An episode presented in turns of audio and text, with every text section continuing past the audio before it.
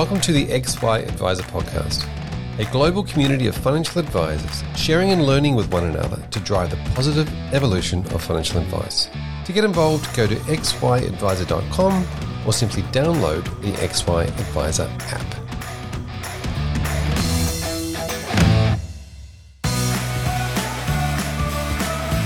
As the financial advice landscape changes, it's important to embrace new technology to enhance the way you run your business. With change comes your chance to use advanced technology, reshape your client experience, and see wealth differently. NetWealth is here to support you on this journey by providing you market leading technology, excellent customer support, and expertise to help your business thrive. See wealth differently. Visit netwealth.com.au to learn more about how NetWealth can support you.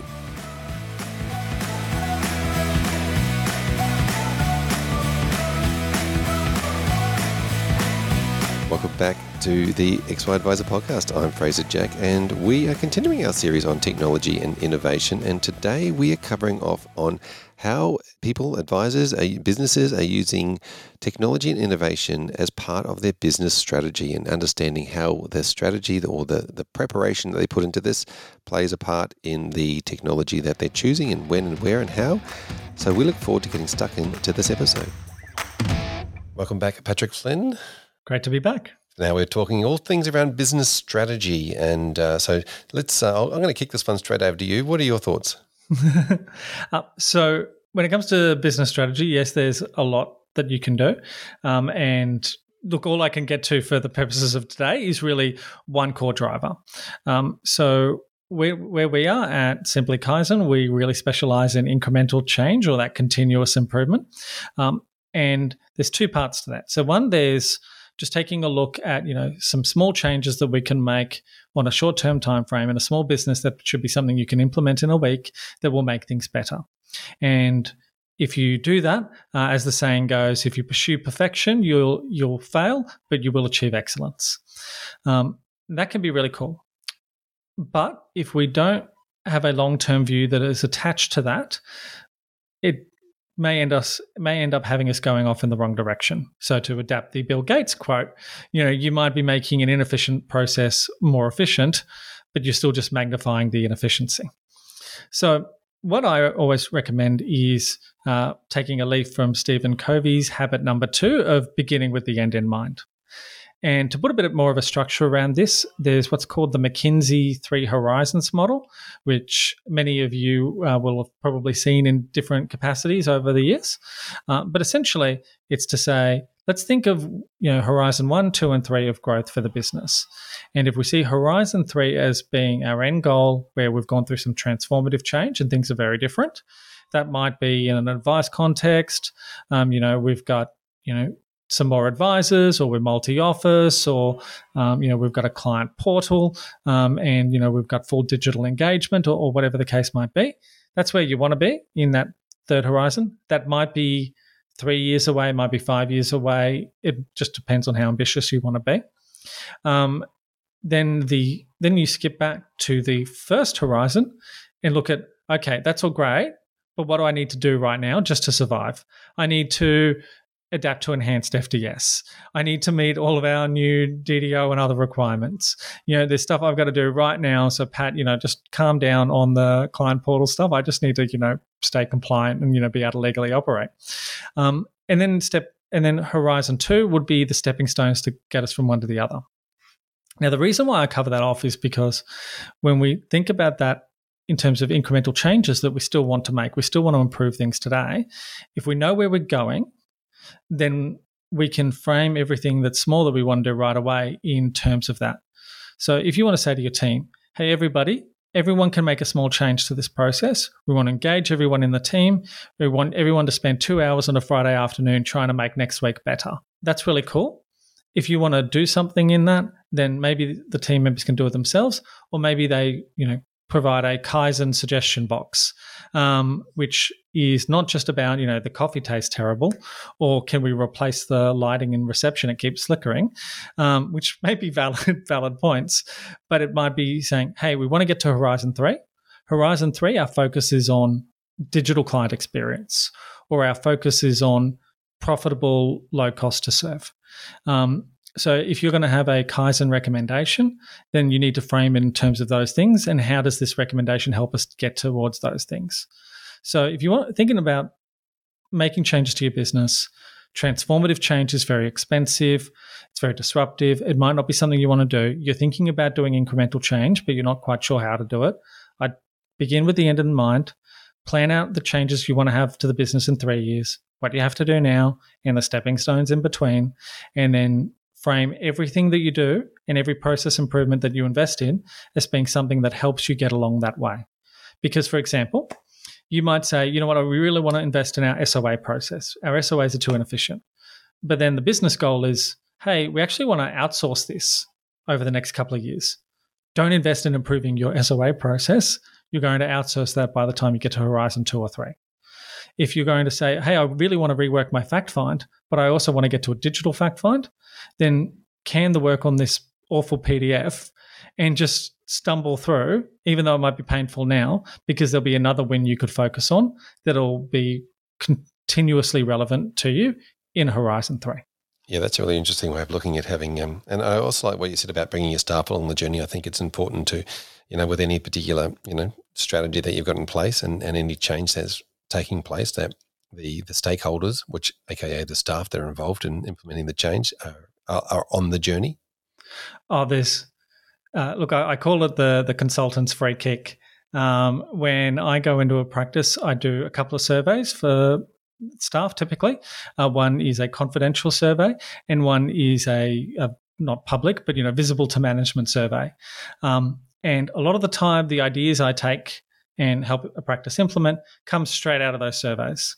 So somebody in the business has already said the things that I say, and management tend to listen to it more from me. So if you want to save money on consulting fees, there's probably something that your staff has already told you to do, and you probably just need to do it.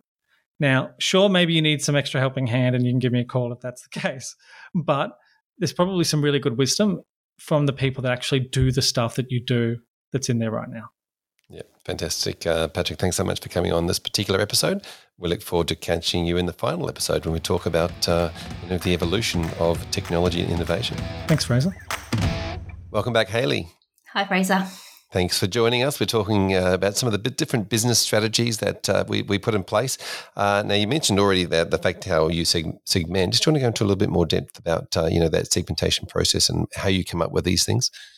Yeah, so this largely came about by identifying problems, to be honest. So every fortnight we have a roadblocks and challenges meeting, and it's the team's opportunity to flag any client situations that they're finding challenging. And, and we found some common themes, and they were relationships with power of attorneys. They were clients that had language barriers, people that didn't have an email address. So we once we identified each of those segments, we then realized let's get that information into the CRM and highlight that these people are a variable to the standard process and let's build out what the process should be for those people. Um, what it meant is we spent less time focusing on um, actioning the process for the people that are just the standard and focused on enhancing the process for the people that do need a bit more involvement. If there's a vulnerable client, I do need to take extra steps to engage with them. And it's about making sure that that information is in the CRM. Because if it's just in my head, if I just know, oh, look, Joe's really hard to get a hold of, but I know at three o'clock every Thursday his daughter's home and that's when he answers the phone, that doesn't help anyone else within the business if it's just in my head. So we we spent a lot of time making sure that the team knew to capture that information and put that in the CRM so that we could segment that way as opposed to over 65, millennial, family, that sort of thing. Yeah, it's interesting all these d- different points that are important to segment, not just their age and you know the standard demographics or how much money they've got in super. Um, but understanding understanding these little, little things that uh, that make a difference. Tell me, talk to me about the roadblocks and challenges meetings. You mentioned they were fortnightly. Um, tell us a bit about more about that meeting. Yeah, so that's been really effective in helping us have incremental innovation. So um, I, I pride myself in working really hard within the business to help us keep growing um, but not too fast. And I think by taking a second to look at what are the roadblocks we're facing, what are the challenges we're facing, and that can sometimes be with product providers. Um, because we work virtually, I don't know who is hitting their head against a wall over a small problem they're having with the product provider or a client. So this this meeting really allows us to come together. We all have different uh, backgrounds when it comes to approaching that particular roadblock or challenge, and we then could use that to work out how to solve that problem. Yeah, no, that's interesting. Solving problems, and I'll get back to the incremental change thing in a second. But solving problems is often uh, sometimes you look at the problem and you go, "Well, this is actually it's a problem because it's causing our client a problem, but it's not our problem to solve." How do you how are you working with those product providers to say, "Hey, this is a problem. Can you fix this up?" Oh, the the this is the good thing about having a good CRM. So one problem we were having is our team was spending 50 minutes on hold to product providers. Um, understanding COVID has made challenging situations for everybody, but our CRM allowed us to pull out which providers were the most notorious. We went to the BDM and said, This is not good. We cannot service our clients with it being like this. And obviously, they can't go and just, you know, hire 10 more employees, but that feedback goes back to them and goes back up the chain. And it definitely does that because I've got the information to prove that that's the case they know that people have to be on hold. But if I can say five of my staff were on hold for three hours in total over this week, that has weight. Uh, so that's that's made a difference. But you're right there. We've definitely had we've got a long list of roadblocks and challenges, and you have to filter through the things that are just people frustrated about something versus something that we can have change over. And by having that meeting, it does allow us to filter through that process. Yeah, that's really interesting. So you're able to, uh, you know, quantify and qualify the cost of the providers providing a poor service. Yeah, absolutely, absolutely. Especially with follow ups. Um, you know, I mentioned before beneficiary nomination forms. It feels like it's gotten worse, and it, the consent process hasn't made it any easier. And that was a real opportunity for product providers and advisors to come together and go, what is best for the consumer? What is best for these people? How do we uphold the profession here? And that I don't know that that conversation happened. And, you know, this roadblocks and challenges meeting that we have, that just gives us more ammunition is the wrong word because I'm not against product providers. I want to work with them, but it's it's becoming increasingly frustrating that they're innovating things that aren't really helping. Like it's great they've got digital signatures, but the signature is an old format of identification. So like why why aren't they looking at two-factor authentication on forms? Why aren't they looking at you know the, the selfie identification? There's just so many other things they could be innovating and they're just not focused on that area. They're focused on, but we have an app. But what does it do? But you can look at your balance. But what does it do? yeah, so, so, you know, that's that, that meeting allows us to draw those things out and, and debate is this an issue or just a frustration?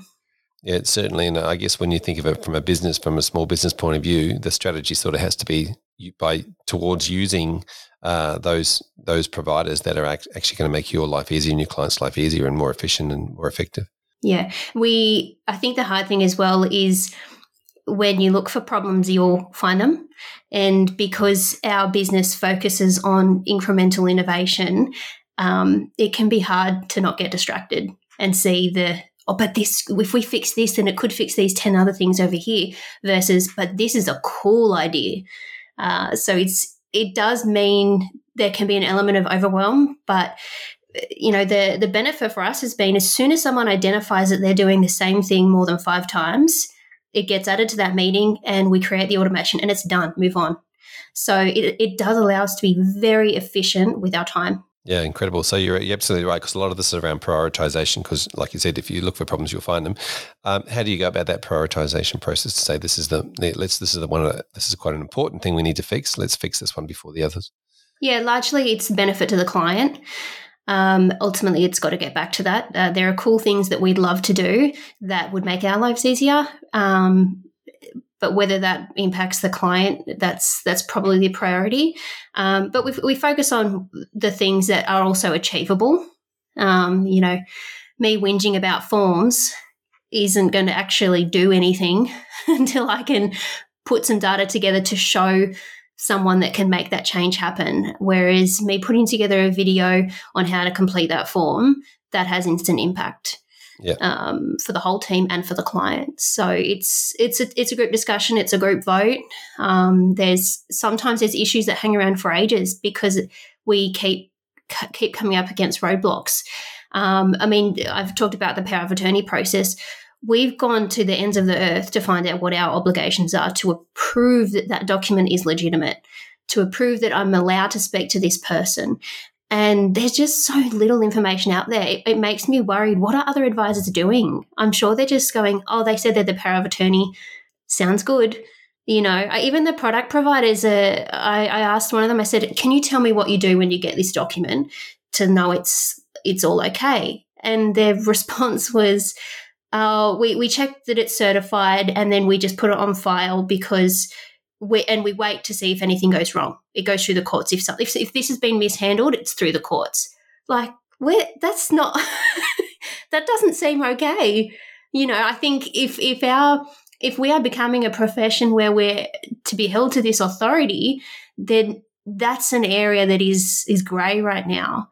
Um, and I'm I'm only inquiring about it because I want to do right by the client because there are situations where people take advantage of that. So, and you know, this is the stuff where you can have all the tech in the world, but it doesn't solve that problem. Yep. Now, now with this incremental change, how is your how do you then prioritize the the systems and the resources and the people and the time towards creating this these pieces of innovation um, versus you know because we're all busy, you get busy doing your other stuff. Do you have set times or or set people that just work on it? Yeah, so it's largely myself being the ops manager and being a person that just thrives off of systems and processes and enhancing things, you know, m- making things the best that they can be. Um, but it also helps that I work with Peter, who is just across so much of this stuff. So we work really well together. It is hard not to focus on that stuff when you've got 14 reviews to do. Um, so it's it's something that you have to allocate time for and and stick to that because when you find yourself in a rabbit hole of a new tool, it's hard to step out of that and focus on the other work you've got to do. But it's it's at each point asking yourself, if I dig deeper, how how will this benefit the client? How will it benefit the business? Um, I think one tip I can give people when researching apps or any tech a failing that I had was I would spend time researching an application, discovering all the cool things about it, diving into how it would help us. And I never documented any of that. And then I'd come across a reason why it wouldn't work for our business or why we wouldn't adopt this technology. And I never documented that either a year would go by and I'd go, Oh, I remember that. I'd started to look into it. Let me look into it again. And I would do the same thing. I've just wasted my time when I'd already identified why we wouldn't use that. So if you dive into or do some research into a piece of tech or changing a process, document that even if it's a audio file a screen recording something that you can refer back to that helps you stops you in your tracks before you dive into that rabbit hole again yeah, amazing. You love a good pros and cons list, and uh, and especially if it's you uh, talking about it for yourself, it's pretty believable. Next time you go back and look at it. Oh yeah, exactly. Haley, thanks so much for coming on. We look forward to catching you in the next episode. Thanks. Welcome back to this episode, James. Thank you. Thank you for being what here. What are we up to? I can't even remember. We're, we're in episode four. We're episode four, business strategy, and we're talking uh, we're talking all things around obviously innovation and technology. But to do with sort of business strategy, we're sort of stepping back a bit and looking at working on the business in, this particular episode. What are you seeing uh, advisors doing really well with uh, with stepping back and working on their business? Yeah, well, I, I, before I answer that question, I think they've been um, inundated with with uh, compliance and uh, regulation changed change at the moment. Assuming they've got through that, I think that um, finding out where their markets are up to and concentrating on their markets is probably the biggest key. If, if you know what your market is and you everything that you do is targeting to that. Um, I was talking with one advice firm uh, in Melbourne, not that old. Um, they do mid to large high net worth clients. They need a client that i think they, they said 2 million plus of fum and uh, they are have got more work than they know what to do with. So but they've got roadblocks. So now that they're trying they're trying to now slow down a bit to be able to move forward and they're looking at what tech, how can they make their tech more agile so that they can actually um, get the advice to these clients. Because the expectation with, with a client like that is that the advice is going to be um, of high quality. And they were, and I asked them at one stage what they were, how long it was taking them to get an SOA out, and uh, in some instances, six weeks. Wow. Yes. And they're looking to change that. They desperately want to change that. Yeah, yeah. Now, you mentioned the concept of stepping back and just slowing down and then working on the strategy you know, obviously there's been a, a, fair run on the last sort of, let's say most of 2021. There's been a, it, you know, running from this running, it was running to the uh, financial year, then it was running to the October changes. Uh, we, there's been a lot of running. At what point do you do, do you step back and then look at your strategy from a business planning point of view? Yeah. What does the step back mean? Yep. Um, you're right. And I think you've, you've, you've said it quite nicely is we've all been running. Doesn't matter what's been happening. It feels like um, the last 18 months or so, we we could have had the opportunity to, to actually step back, but there hasn't been the opportunity because of all the things that have been happening and the expectations of what clients' needs are. You know, businesses looking at falling over. What do I do now? Uh, can I can I change my plans? Can I change my goals? Can I retire earlier on the or can I retire later? And that's been a theme that I've seen come through as well. So I think agility with advice firms as being the the key when do they take time to step back? It's just how do you tell it? How do you tell an advice firm to step back and let's before before they move forward? Yeah. Now, a lot of firms are, um, are specialising these days. They're either specialising in a particular, say, product set, or they're specialising in a particular, you know, demographic of client. How do you see how do you see that being? Uh, you know, are, are, we most of the way there? Are firms mostly on that journey, or or some still got a way to go? I think some still have on the way to go. I think that there are definitely, definitely advice firms that are specializing in specific markets. So we could rattle off a few that are doing that. Those that are not actually specializing in specific markets are actually having advisors inside their firms that are the specialist. You know, the risk specialist, the retirement specialist, the aged care specialist, um, business succession specialist. So that they're actually, for want of a bird word, funneling their, their, their, their new clients to those particular advisors that um, have the skill set to be able to manage that particular type of client. Definitely. And I think the generalist, the generalist is just going to get, other than the relationships they already have, from a growth standpoint, I can't see a generalist growing their business to large levels if they haven't got a, a, um, a singleness of purpose. Mm, yeah, exactly right. So if they're uh, they're specialising in, you know, uh, I don't know, doctors who run their own practice and do this, this, and this, and do these other things, and then they can just help those particular people with you know generally what they look all of their needs. But yes, yeah.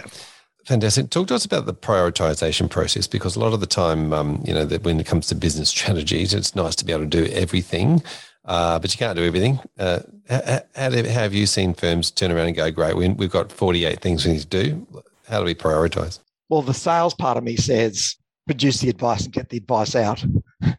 the compliance part of me says um, make sure you get all your get, get all your um, systems and processes in check. So, and there's that there's that juggling act, Fraser, isn't there, where uh, you you you need to do the advice process in a systematic way to be able to make sure that all the all, all of it's done properly. But you've also got to get get the advice, dare I say, out the door in inverted commas um, because nothing really happens until the advice gets out the door. Uh, so there's a there's that, that absolutely there's this constant juggling act about what do we do. So the quicker advice firms can get their systems and processes in place, um, the way to monitor and, and, supervise all those different aspects of advice, then knowing that's in place, then they can start to work on getting that advice out quicker.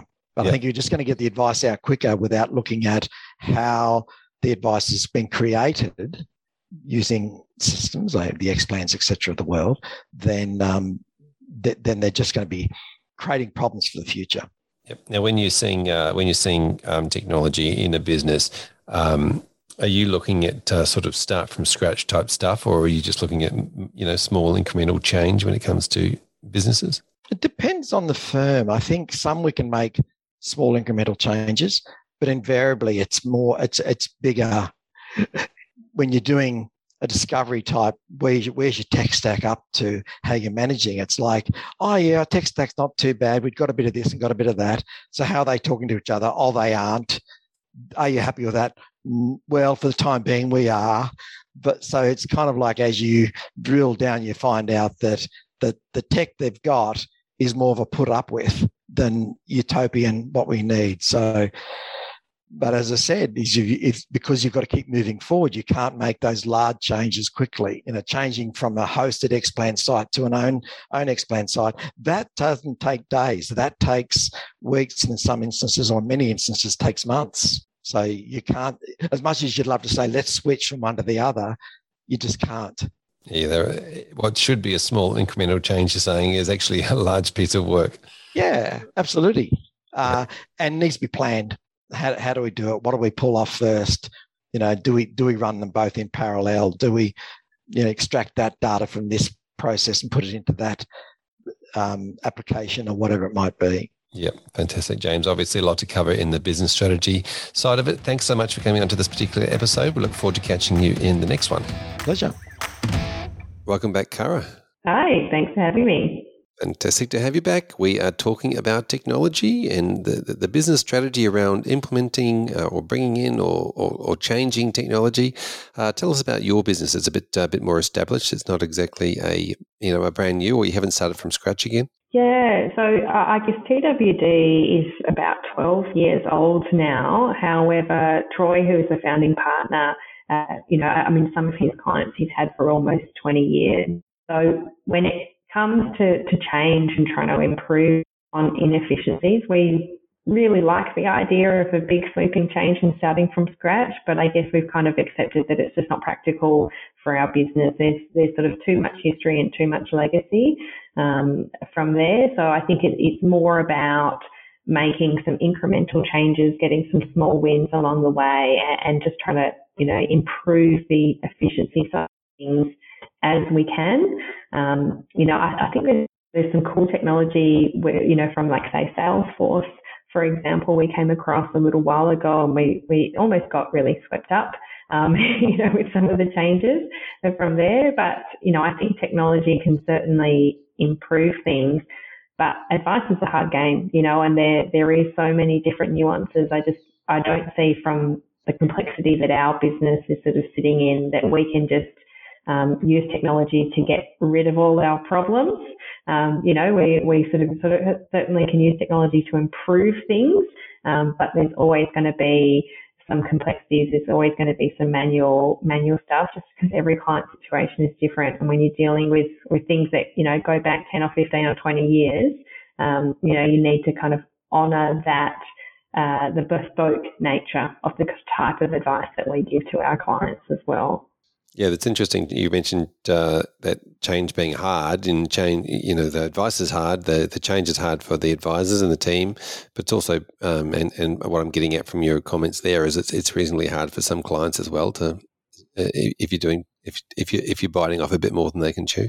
Oh, definitely. I, I guess you know we've had a lot of um, let's call them change projects over the years where we've changed providers or changed technology, and you know it's almost like a, a a step by step phase, you know, speaking to clients about it, getting them comfortable, getting them on board, transitioning across, dealing with the queries, um, you know, and, and, and sometimes you learn a lot about a client, what they're willing to, you know, to, to tolerate and, and what they're going to blow up about, um, you know, and being able to kind of manage those expectations is, is really important when you're dealing with change, um, you know, and just managing the, the team as well. I think, um, you know, advice isn't just, you know, going down one path.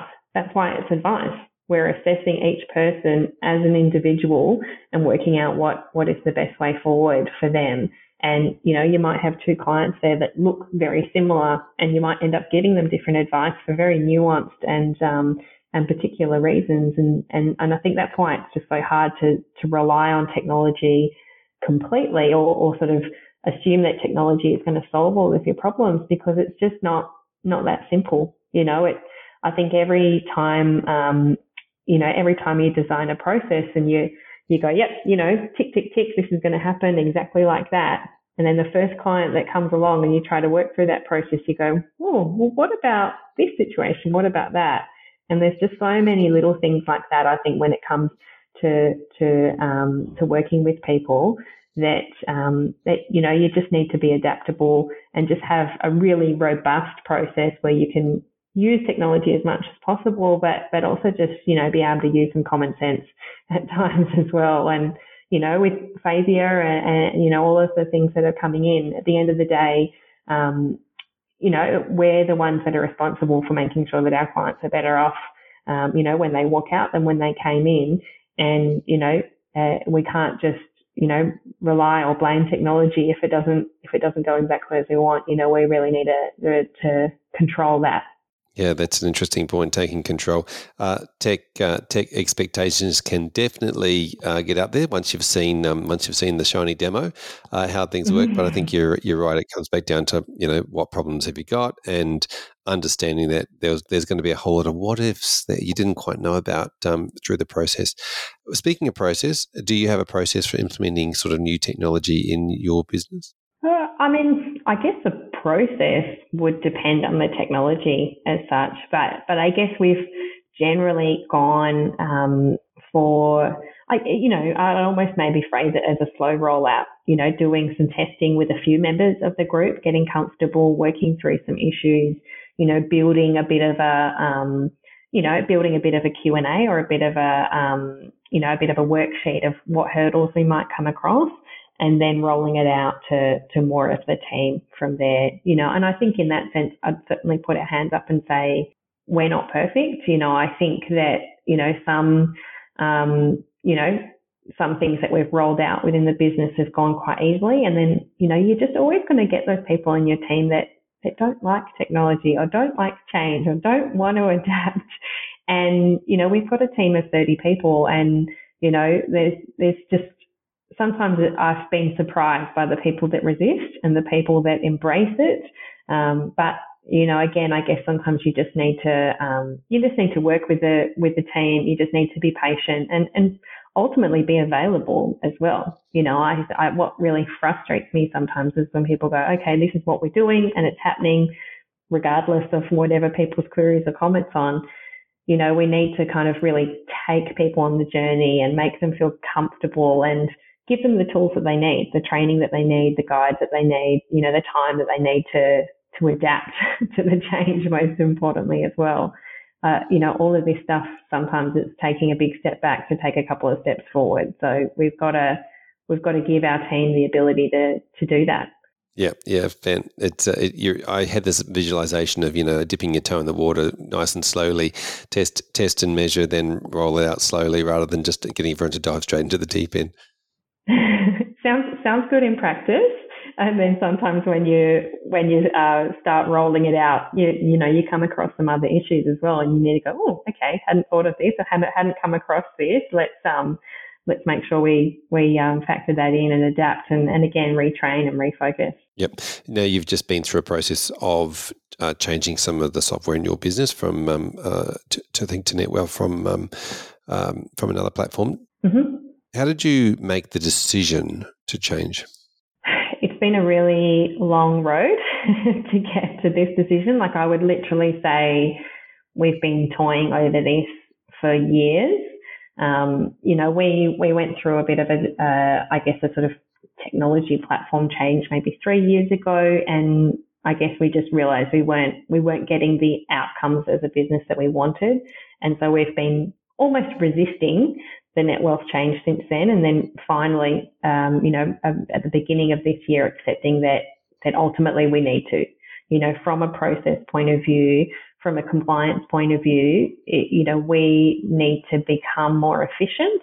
Um, we need to outsource some of the portfolio work that we were doing, um, and that you know a solution like Netwealth is is really the answer. You know, they uh, are doing this, they're doing it well. You know, obviously it's a cost, and I think that's a factor. And, and that's been something that we've had to, to really review client by client as well, you know, the cost of moving across. Um, and for certain clients where, um, say Netwealth had been more expensive than what we were using previously, we've adjusted our fees. um, to make sure that it's you know in the client's best interest and that we can you know both give the client a good experience, um, you know make it cost effective, and then also make it make it effective for our business uh, um, too. So you know it's it's been a really big process. It's taken us a long time to just make it the decision around it. And, and we're about halfway through that transition at the moment. So we're right in the thick of it. We talk about Netwealth multiple times a day, every single day. Um, you know, we sort of regularly have hurdles that we come across that we're just dealing dealing with, and just you know looking forward to being on the other side once we've kind of worked through this change, worked through all the um, the transition with the client, and then you know then we can really get the the efficiencies that we've been sort of battling with for for as long as I can remember. Thank you so much, Cara. We will catch you very soon in the next episode. See ya.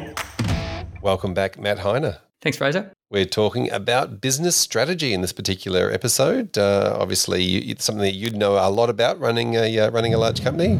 Uh, indeed. Look, business strategy uh, is clearly something that we're uh, pretty passionate about, um, and one of those things. And it's an old adage: if you uh, if you don't plan, you plan to fail. Yeah, fantastic. Now let's talk about uh, advisors and their strategy.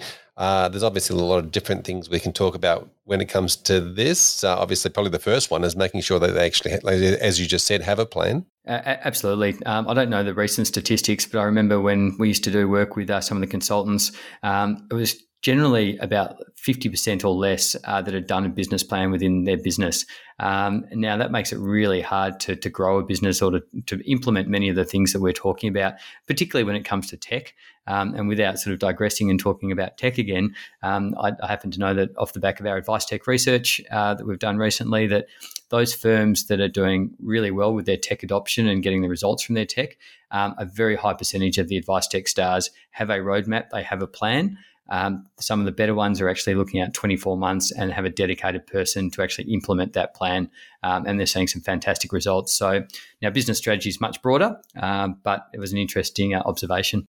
Yeah, no, exactly right. And we are we are focusing. We do want to focus a little bit more on the technology and innovation space. I like the idea of um, the the roadmap conversation. Though, it sort of makes it a little bit uh, more exciting than just a plan. Yeah, well, you need to be deliberate about your technology roadmap. Um, it's very easy to spend a lot of money and to get very limited returns, uh, and I think that's where we, when we speak to advisors, uh, they get disappointed and they they sort of lose focus on it. Um, they're not seeing the benefit, and they're not understanding why they need to keep spending what we think was around ten thousand dollars per employee uh, on the various bits of technology that don't integrate within their business. So um, you do need to have a plan. Uh, doesn't mean that the plan can't change. Um, a plan should not be something that you sit around a board table and agree at the start of every financial year and then file away in the bottom drawer. A business plan needs to be organic, it needs to be regularly updated, and it needs to be something that you keep referring back to.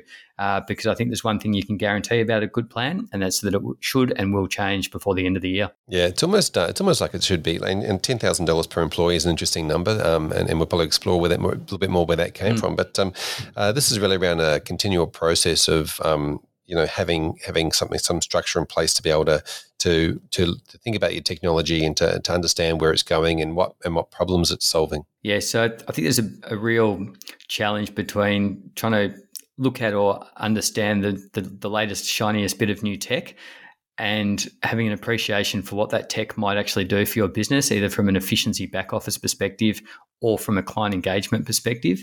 So, being really clear on what the intent is, or what the problem is before going and trying to find the solution to it. Uh, because as we've touched on before, uh, you will end up disappointed or you'll find that you're paying a lot of money for technology that's not being used or delivering on, on what you thought it should. Yeah, exactly right. Now, t- tell us about uh, that process of of looking at um, what the problem is and the look, you know, going out and finding a solution. What are you seeing within the, you know, some of the advice tech report of some of those, um, uh, you know, those businesses that are doing really well, stars? The stars. Um, well, as I mentioned, that they're obviously putting a plan in place. Um, we've touched on in one of the earlier episodes the fact that data is really important. So we're seeing uh, a lot of advisors. In fact, the expectation over the next two years that 90% of these advice tech stars uh, will be implementing a integration technology to manage their data better. Um, but that then leverages uh, into all of the rest of their business strategy. So we're seeing um, once they've got that data and they're able to do a deep dive into their practice analytics uh, or into their client base, uh, they're starting to think about pricing discussions. Uh, they're starting to think about how they can automate a lot of the back office services. Uh, but ultimately, it's about how do we deliver or how do we reduce the cost to service our clients so that we can obviously either increase our margins or reduce the cost to the client and how can we potentially look after more clients uh, and they're two really big questions that the industry is really grappling at the moment. Um, and to suggest that you know technology is the answer for everything is just misguided. Um, it is a whole of business transformation in many cases, um, and that takes time and effort um, and commitment from the business. Uh, when we think about um, at NetWealth, our own business planning, um, typically it's about a five, in some cases, six month process. Um, and you really do need to thrash the ideas out. Um, and you know, for what it's worth, the way that we, we manage our business planning and strategy planning, uh, we get together as an executive team. Uh, we all come to the table. We identify uh, and look at some of the trends that are happening in the market, both locally and overseas. Uh, we then come back with a, a, list of things that we think could be interesting to um, to consider. It's a big long shopping list, and there's eight executive on the team, so it's sort of 80 shopping lists, if you like. Uh, and a lot of that will be around efficiency, a lot of it's around new product, a lot of it's around consumer changes. Um, and then we start to whittle it down, and we we try and make sure that um, we can resource not only what we call lights on. So, what are the things that we have to do to stay in business, uh, which is sort of your reg, uh, regulatory and, and legislative um, work, uh, what's business as usual? So just to keep the business ticking over and sort of tactical changes to, to product and service. And then what are our big strategic initiatives? So the things that are really going to drive us forward or differentiate us uh, in the market. Um, so working through all of that and then making sure you've got the resources and the budget to match it uh, is a challenging process. It means that as you get down to the pointy end, you do have to be quite fierce around what stays and what goes. Um, and there'll be different ways that you can sort of prioritize within your business what sort of makes makes the cut. Um, within uh, our business, we look at things like, you know, well, is this change or this uh, strategic initiative going to um, uh, benefit one client or one client segment or all of our client segments? Um, is it going to differentiate the product in the market? Is it going to drive efficiency? Uh, is it going to drive new revenues? Uh, and you can quickly see which items tick again, tick off against a number of those different item, items. So coming up with a bit of a scoring methodology as you work through that business planning, we think is um, really important. Uh, once you've actually agreed on what it is you're going to work on for the year, and you've worked out that you can actually afford it, and that there's budget to either uh, resource up uh, or into invest into new technology, um, implementation really is then what it's all about. So, how do you start to to make these changes? Um, and the best advice that I can give is um, break it up into really small parts and just start ticking off things um, and seeing incremental change. Because if you try and focus on really big, sort of multi year projects, um, it's very hard to get focused and to deliver on the important milestones. Yeah, that's that's a really great way of looking at it. Um, and and you know, uh, as you say that, I'm trying I'm trying to try this on from a small business point of view. You know, obviously the lights on and BAU is. I kind of feel like there's been a lot of that over the last sort of 12 months or so. Um, everybody's just trying to keep the lights on and, and business as usual with all the changes going on.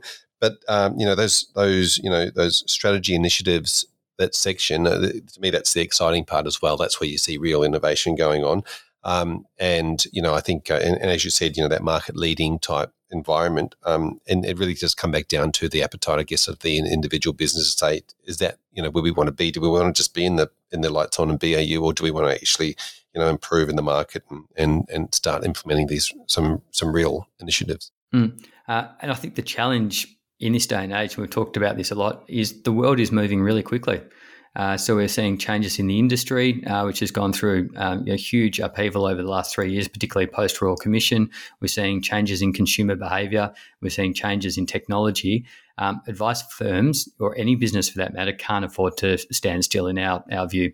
Um, you need to be, now, it doesn't need to be huge changes every year, but you need to be thinking about what the next two to five years looks like to make sure that you can set yourself up for success because businesses that don't change or aren't thinking about these things uh, risk being not relevant and not existing in the future.